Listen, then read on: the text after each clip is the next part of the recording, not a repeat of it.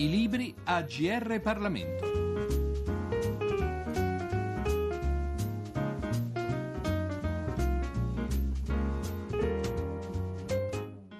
Benvenuti all'ascolto della nostra rubrica Libri a tutti coloro che sono sintonizzati sulle frequenze del GR Parlamento da parte di Giorgio Cirillo. Il saggio che prendiamo in esame oggi è Libertà di cultura. Il sottotitolo, molto significativo, è Meno Stato e più comunità per arte e ricerca. L'editore è Rubettino e l'autore è Luca Nannipieri saggista, scrittore e collaboratore di varie testate giornalistiche nella sua qualità di esperto di arte e beni culturali. Tra l'altro è membro del Consiglio scientifico della Fondazione Magna Carta, presieduta dal ministro per le riforme istituzionali Gaetano Quagliariello. Chiediamo dunque all'autore di raccontarci come è nato e che cosa vuole comunicarci il suo libro visto che la politica e i politici nazionali sono del tutto indifferenti al problema della, della cultura e della ricerca in Italia, eh, non propongono alcuna riforma strategica, alcuna riforma incisiva per quanto riguarda la cultura, è bene che siano le persone che riflettono, le persone che scrivono ad, ad occuparsi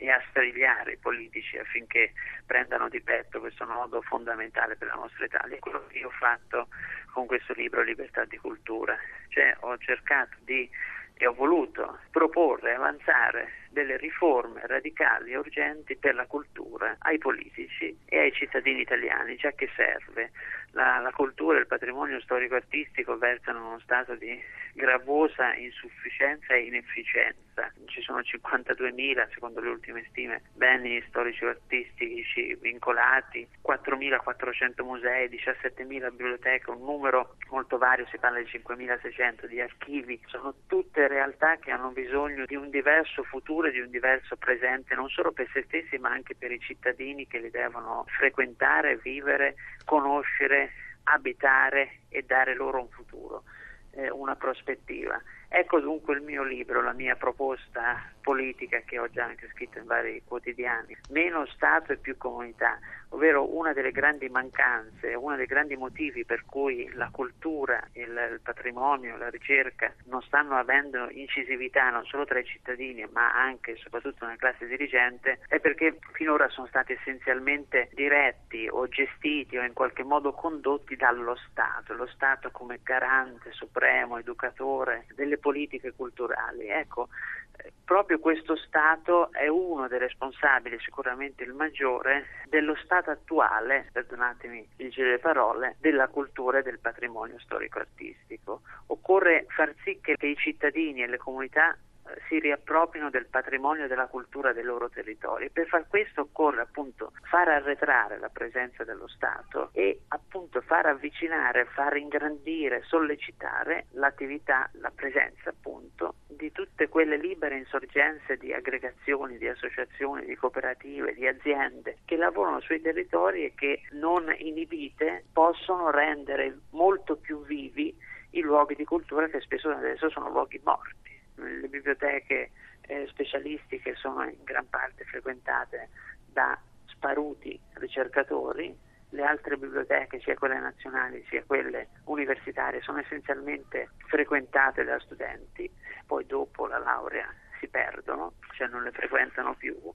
questo dimostra appunto che tutti questi luoghi hanno bisogno di un diverso grado di avvicinamento che non glielo può garantire lo Stato ma glielo possiamo garantire noi in quanto cittadini e in quanto persone. Ecco allora che con questa diversa prospettiva, eh, con questo modo diverso di, di, pensare la politica si possono avanzare delle riforme, eh, così come ho fatto sulla, su quotidiani nazionali eh, di cambiamento che portano ovviamente a cambiare la Costituzione, a volere una trasformazione degli attuali istituti che gestiscono la, la, la tutela e la conservazione del patrimonio storico-artistico, dalle soprintendenze agli istituti centrali all'ufficio delle pietre dure, insomma tutta macrostruttura dello Stato deve venir meno a favore di una libera insorgenza dei territori affinché appunto le persone possano riacquisire il loro peso e la loro centralità nel determinare la loro cultura e il patrimonio che insiste nei loro territori. Abbiamo fin qui parlato di biblioteche disertate o mal gestite, di musei e via dicendo, insomma di cultura umanistica, ma abbiamo l'impressione che la stessa noncuranza, chiamiamola così, o per meglio dire gli stessi problemi riguardino anche la cultura scientifica. In generale è la parola ricerca che ha bisogno di un, di un allargamento, cioè la ricerca è e umanistica e scientifica, perché nel momento in cui una persona ricerca tenta la conoscenza dell'invisibile, dell'intentato, dell'inaudito, del po- futuro possibile, non del probabile o del, o del, prevedibile. Ed ecco che in questa visione la parola ricerca non ha nessuna connotazione né umanistica né scientifica, è appunto lasciare alle persone la possibilità di ricercare nel senso più ampio del termine, quindi ci saranno coloro predisposti maggiormente a una conoscenza eh, positiva delle cose e quindi si avvicineranno a, a dei modelli matematici, ci saranno altre persone invece che più predisposti a una conoscenza eh, più concreta, più tattile, si avvicineranno a conoscere la cultura dei loro terita- dei territori, a sperimentarle, a crearle di nuova in un altro modo, in modo più umanistico. La parola ricerca è appunto un abisso. Adesso quando si parla di ricerca si dice subito ricerca tecnico-scientifica, ma la ricerca tecnico-scientifica è solamente una minimissima parte del ricercare umano. Anche un intarsiatore, quando intarsia il suo mobile in modo diverso rispetto a quanto faceva alla scuola da cui è venuto, fa ricerca. Ecco che tutte queste pulsioni che hanno gli uomini tutte queste libertà di creazione e di azione, occorre lasciargliele libere. Per lasciarle libere occorre meno vincoli possibili, meno eh, dittature dall'alto, meno imposizioni generalizzanti che arrivano da, da piani superiori, da organi superiori, da organi direttivi. Lasciamo liberi le persone di essere diverse, di esprimere la propria appartenenza, il proprio senso di appartenenza, di identità, di memoria, di creazione di nuovo futuro possibile nel modo più ovviamente nel pieno rispetto delle leggi, nessuno qui dice di voler eh, ovviare al rispetto delle leggi, ma lasciamo la libertà alle persone di essere diversi. La diversità è una cosa che ha a che fare con la complessità e la complessità non può essere condotta o direzionata da, da una piramide al cui vertice ci sono delle persone come oggi eh, che decidono e che impongono che un museo deve stare aperto a una certa ora e non un'altra, impongono a tutti i musei un certo tipo di biglietti, impongono un certo modo di conservare rispetto a un altro. No, questo no, lasciamo, ripeto, persone e territori di autoesprimere, autodecidere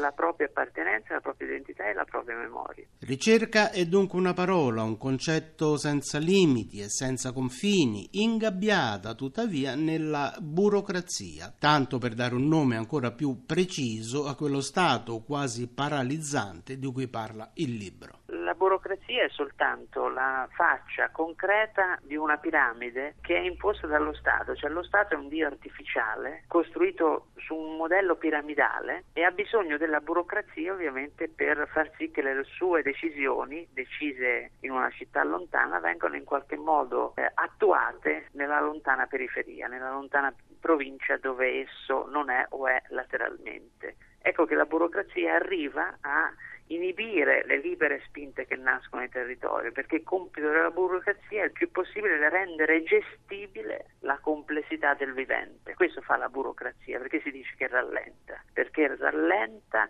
um, inibisce quella complessità che invece deve essere lasciata libera di esprimersi, di essere, di testimoniare e di dare memoria di sé. Come è nostra consuetudine, diamo ora, per così dire, la parola al libro stesso. Leggiamo dunque un brano di Libertà di cultura, meno Stato e più comunità per arte e ricerca di Luca Nannipieri. Agli inizi degli anni 60 la ricerca tecnoscientifica riceve una serie di colpi dagli effetti devastanti. Nel 1962 muore Enrico Mattei e con lui il progetto di approvvigionamento energetico autonomo. Nel 1963 Giuseppe Saragat lancia un'offensiva contro il CNEN, l'ente pubblico che gestisce il programma nucleare, e il suo presidente Felice Ippolito, che viene arrestato. Lo stesso destino colpisce l'anno successivo il chimico Domenico Marotta, direttore direttore dell'Istituto Superiore della Sanità, che aveva approntato un avanzatissimo programma nel campo delle biotecnologie e della farmacologia. Ippolito e Marotta verranno assolti,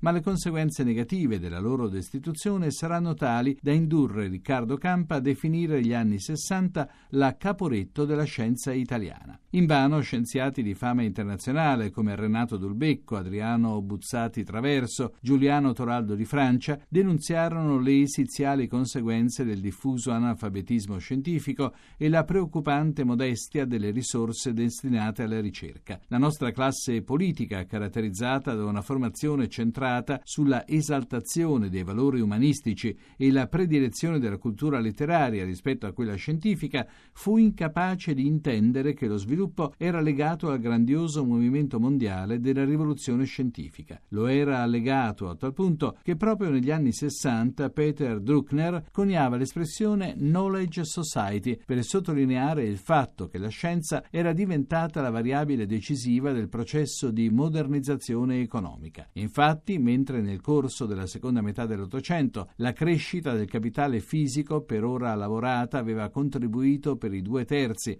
all'aumento della produttività del lavoro, nel Novecento è emerso un nuovo tipo di progresso tecnologico orientato sempre più verso un accrescimento della quota di capitale intangibile, il know-how prodotto dalla ricerca. Il deterioramento dello stato di salute della scienza italiana fu ulteriormente aggravato dall'irrompere sulla scena della contestazione studentesca, le cui parole d'ordine, il rifiuto della selezione considerata classista, la richiesta del 27 politico, l'autogestione assemblearista delle istituzioni universitarie, eccetera, esprimevano una violenta reazione ideologica contro lo spirito della modernità e gli imperativi funzionali della società industriale. Non una delle istituzioni della civiltà occidentale fu risparmiata dalla furia pantoclastia degli studenti in rivolta. In particolare la scienza e la tecnica furono bollate a jamais quali perversi strumenti di cui si serviva il grande capitale per manipolare e asservire gli uomini. Una tesi cui diede la sua formulazione più radicale e influente il fisico Marcello Cini, per il quale non era sufficiente fermarsi alla critica dell'uso capitalistico della scienza, ma occorreva spingersi oltre fino a esaminare se anche nel tessuto stesso della scienza, nei suoi contenuti, nei suoi metodi,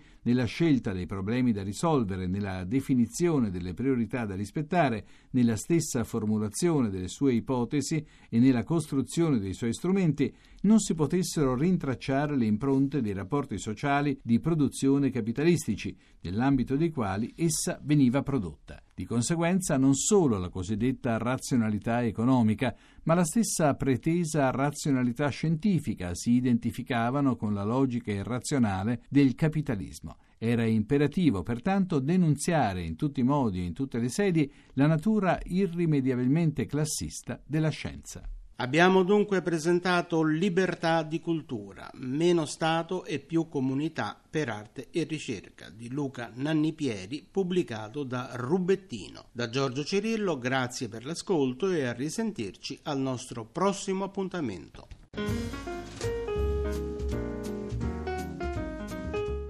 Libri AGR Parlamento. Per segnalare saggi di storia, politica, sociologia e diritto, scrivere a grplibri.it.